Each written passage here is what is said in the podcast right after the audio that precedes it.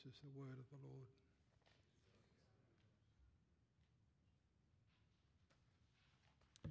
Well, not long ago, I got an inquiry about baptism from a young family. They weren't regularly at church, uh, and this happens for, to me for, from time to time. I get these inquiries, and we had a great time. We met up, we began to read through Mark's Gospel together, and it was really encouraging to see them coming to, to really understand the promises that they were going to be making in baptism and what it means, what Jesus, who Jesus is, and what it means to be a Christian. And uh, usually, the wife, uh, she was really keen about the baptism. And the husband, and it's always interesting with these, some of these husbands, you can tell they've been dragged along. Uh, it's interesting, it was the husband who said, I don't know what you'd call it. But he said, for me, when I go hiking in nature, I'd call it a spiritual experience. I'd call it a spiritual experience. Now, the question I want to ask you this morning is what is a spiritual experience? Where do you meet God? What is the experience? Well, Philippians chapter 2, verse 13. Now, make sure you got your Bible open, uh, or at least your sermon outline. I do encourage you to bring your Bible every week and a pen. You're going to need a pen. I put some pens at the back. Uh, if you forget to bring a pen, uh, you'll need it because what I find is if I'm going to get you to underline things or write things down, if you write it down, you remember it, right? That's what I do. If I don't write things down, tend to forget. Maybe I'm getting old or something like that. I tend to forget. But maybe you've got a super elephant memory. You don't need to write it down. But if you're like me, underline things, write it down, because I think there's some great things that God is going to show us today about true spirituality. See, um, if you've got your Bible there, uh, or if you've got the sermon outline there, I want you to notice what it says in Philippians chapter 2, verse 13. Philippians 2, verse 13 says, and you can underline this, for it is God, for it is God who works in you. For it is God who works in you. The clear aim of the Bible is that God is at work in Christians. Is this the spiritual inward journey of the mystic? Is this the pathway to eternity?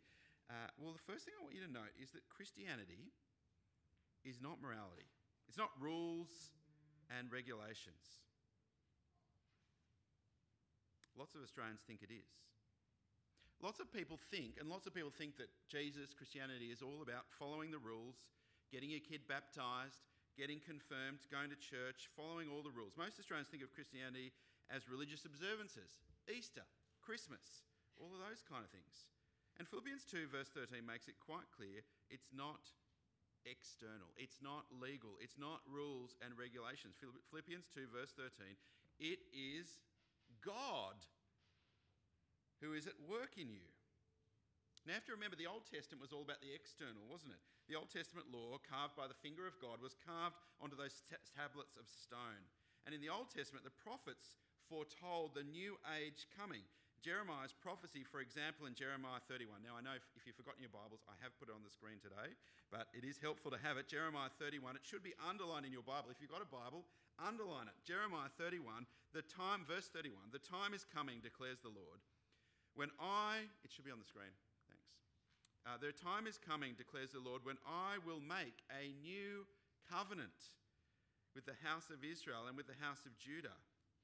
It will not be like the covenant I made with their forefathers when I took them by the hand to lead them out of Egypt, when they broke my covenant, though I was a husband to them.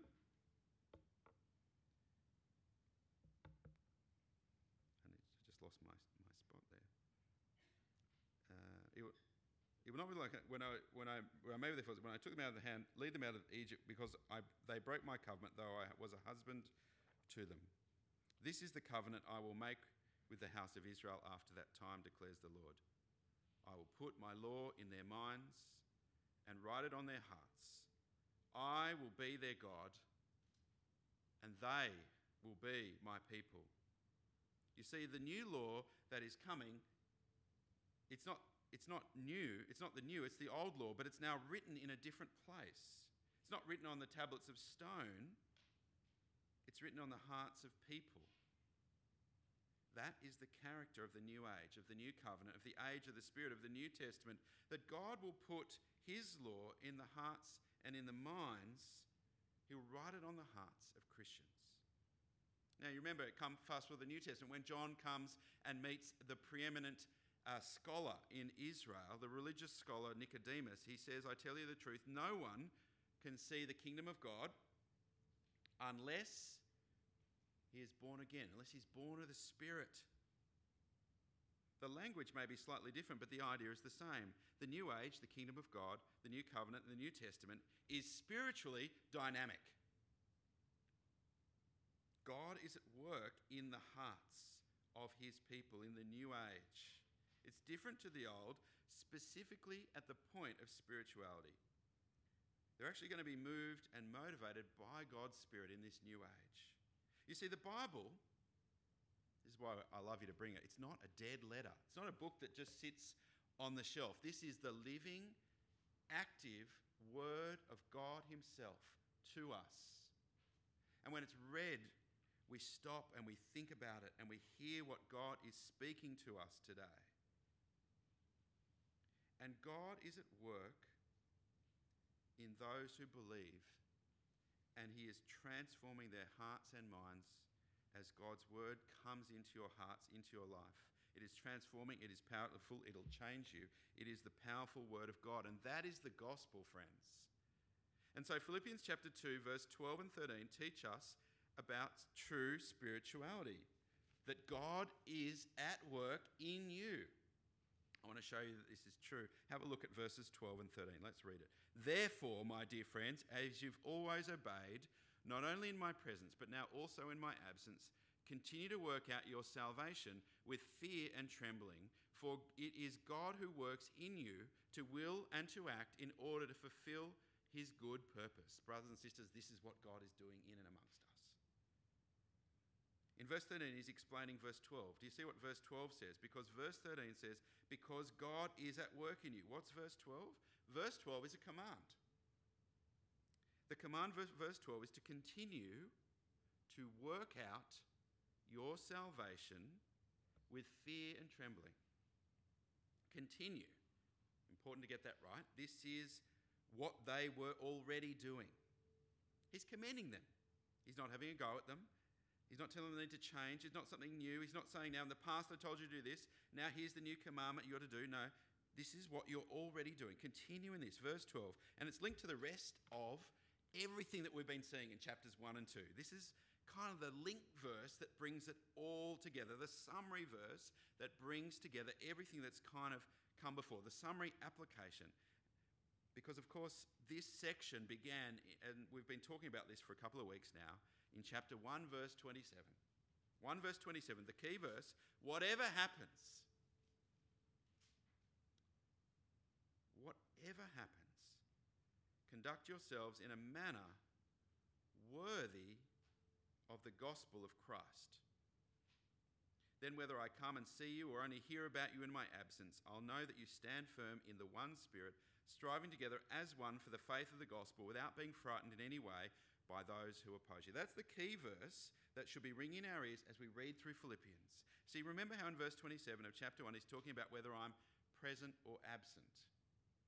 Remember in the context, he's in prison, he's on trial. It's quite likely he will die. And he says, you remember famously, to live is Christ, to die is gain. Whatever happens, whether he's able to be released and come to them or whether he goes to be with the Lord, whether he's present or whether he's absent. And now in chapter 2, verse 12, notice he's summing up in the same terms. Not only in my presence, but now much more in my absence. And here's the conclusion of this section that he started in verse 27. Whatever happens, he wants the Philippian Christians who've started so well to continue on. They're his gospel partners defending and uh, confirming the gospel. They're praying the gospel. They're supporting the gospel. They're giving to the gospel. He wants these Philippian Christians to conduct themselves in a manner worthy of the gospel. How? We've been seeing that, haven't we, over these last few weeks? There's the internal, there's the external threat. The external threat, that was easy. Uh, a few weeks ago, Alex shared with us. That's the Philippians and Paul, because they are proclaiming Christ, are facing death, they're facing suffering. Paul's in prison because he's proclaiming Christ. Doesn't stop the progress of the gospel. God's big plan, God's portrait is still being painted. God's salvation plan is coming together. But there's external external factors, external threats here. And then there's the internal. Began to see this last week, didn't we? The threats of division, of disunity. And Paul says to this model church, you've got to stand firm as one. You've got to be united, one spirit, as you fight for the truth of the gospel together. That is gospel partnership.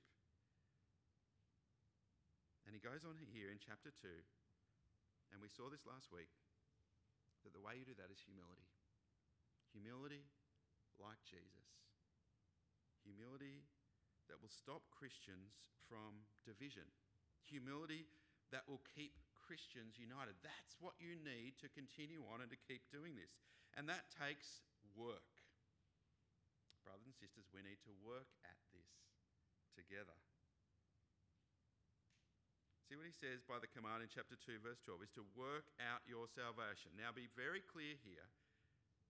He's not saying work for your salvation. He's not saying work for your salvation. Chapter 2, verse 12 is saying work out your salvation. And there's a world of difference. And you'll only get that if you get the gospel. See,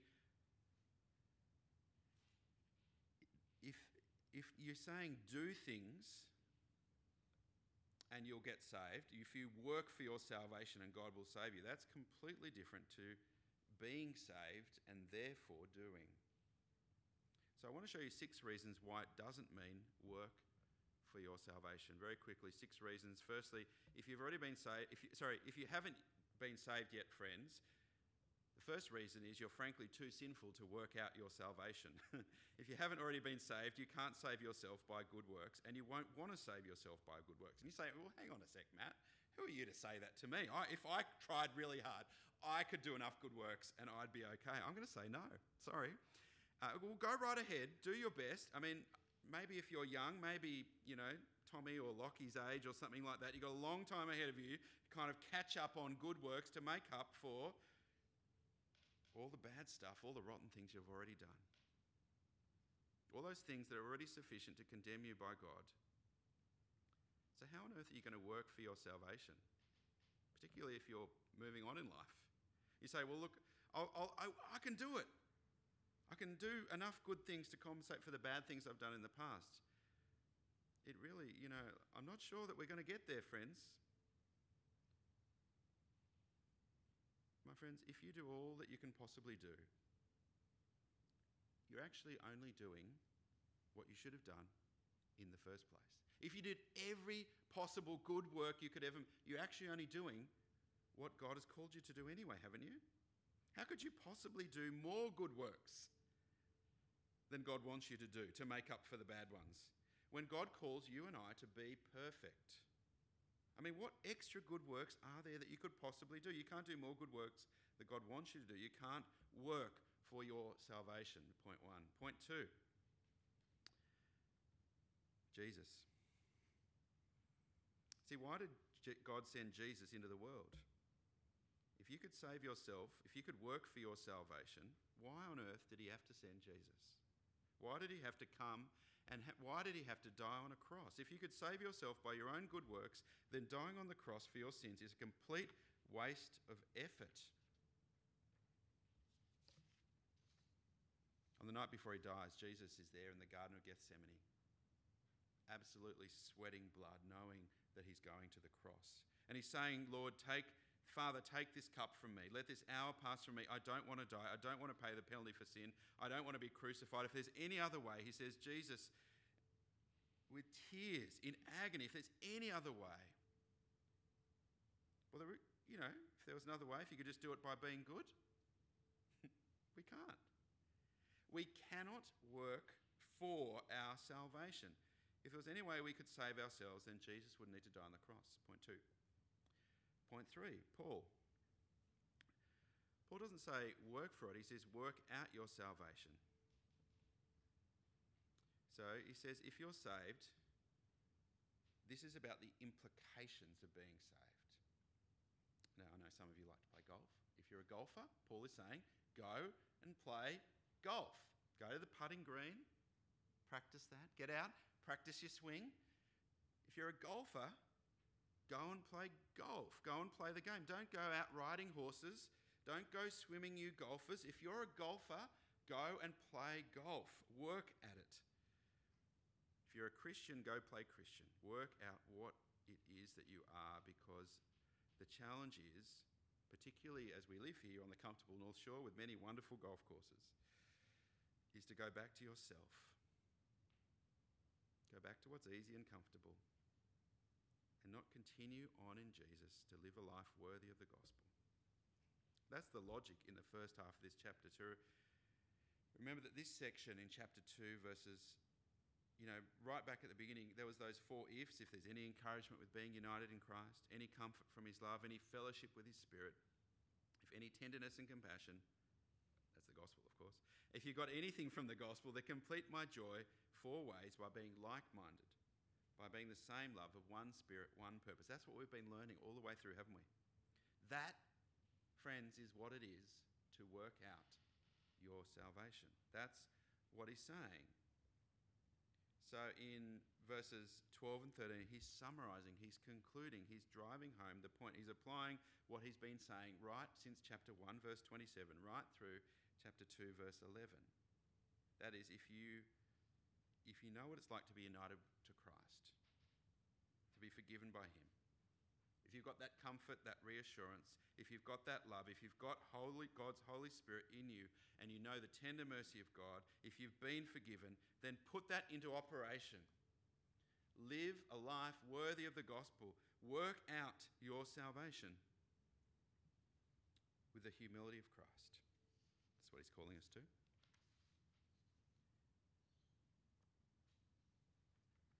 It's the service, it's the sacrifice that's coming from the Philippians isn't it? Better get the right page. He goes on to give us some examples. He goes on to give us the examples of Timothy and Epaphroditus.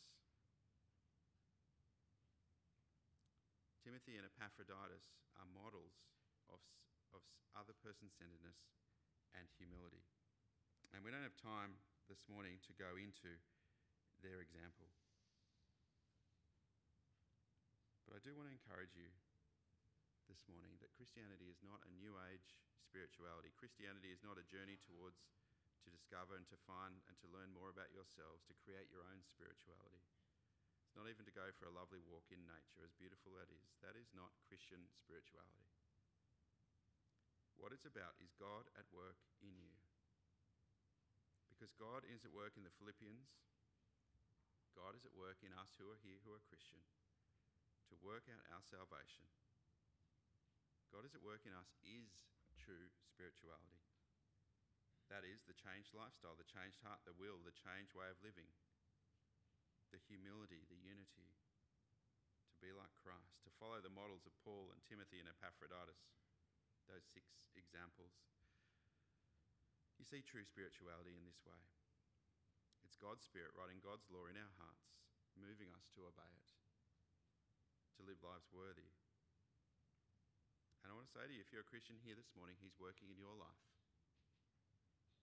As you open up God's word, as you hear God's word today, He's changing your desires. He's moving your heart to be obedient to the word of God, just as obedient Jesus was obedient to death, even death on a cross because His Word is inside you. His Word is making you a different person in your desires, in your intentions. He's changing your mind. He's changing your will so that it wills what God wills, not what you will, what God wills. That J O Y. Jesus first, others second, yourself last, isn't it? That's like Jesus in the Garden of Gethsemane. And chapter 2, verse 13, he says, If this is what it's going to be in your life, this is what it's going to look like. Verse 14, you see what he says? Go and do things then without complaining, without arguing, without disputing among one another, because arguing and complaining, disputing, they come from the self and self interest, which says, I'm not getting my way here. They're not singing my kind of music. They're not doing my kind of things the way I want them done. But we've got to be different to the, the world, brothers and sisters got to be like Christ. We live, verse 14 and 15, it says, in a crooked and depraved generation. And so God is calling us Christians to shine like stars in the darkness of a world that will clearly be seen as different to the backdrop in our community. See, the world is all about politics, it's about arguments, it's about fights, it's about quarrels. Everybody's supposed to be doing everything for the good of Australia. But everyone's actually doing it for the good of themselves, their own power, their own career, their own pensions, their own property price, whatever it might be. And they fight and they quarrel. But those who fear and tremble before God, those who are in Christ Jesus, those who know God is working in us, those who know that God is working to change us, to change our will from self service to other person centeredness, to change our actions as we participate as gospel partners with one another, with Paul, with Christ, with God. And so I want to pray a prayer to finish up today. And this is a prayer that you can become a Christian today. Maybe there is someone here who has realized they've been running away from God and they want to give their life to Christ. I'm going to pray this prayer. And if you are already a Christian, I want to say this is how we still continue to pray, isn't it? This is how we still continue on in the gospel. Let's pray. Dear God, I know that I am not worthy to be accepted by you. I don't deserve your gift of eternal life. I'm guilty of rebelling against you and ignoring you, and I need your forgiveness more than anything else in my life. Thank you for sending your Son, Jesus Christ, to die for me, that I might be forgiven. Thank you that he rose from the dead to give me new life. So please forgive me and change me that I might live with Jesus as my ruler and my Saviour and Lord this day and every day for eternity. Amen. Friends, I just want to say if that's your prayer, if that's the first time you've ever truly prayed that in your life, that is wonderful. And I want to assure you of something that God will forgive you.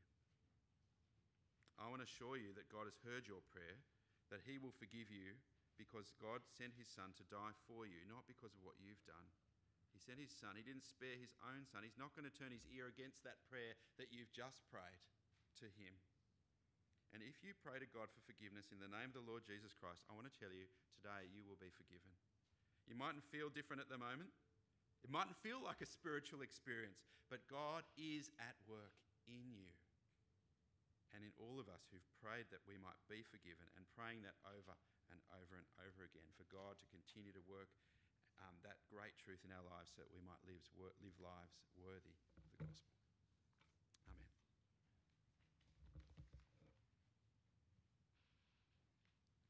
Let's stand. Let's respond to that encouraging word that we don't work out our salvation, or uh, work for our salvation, sorry,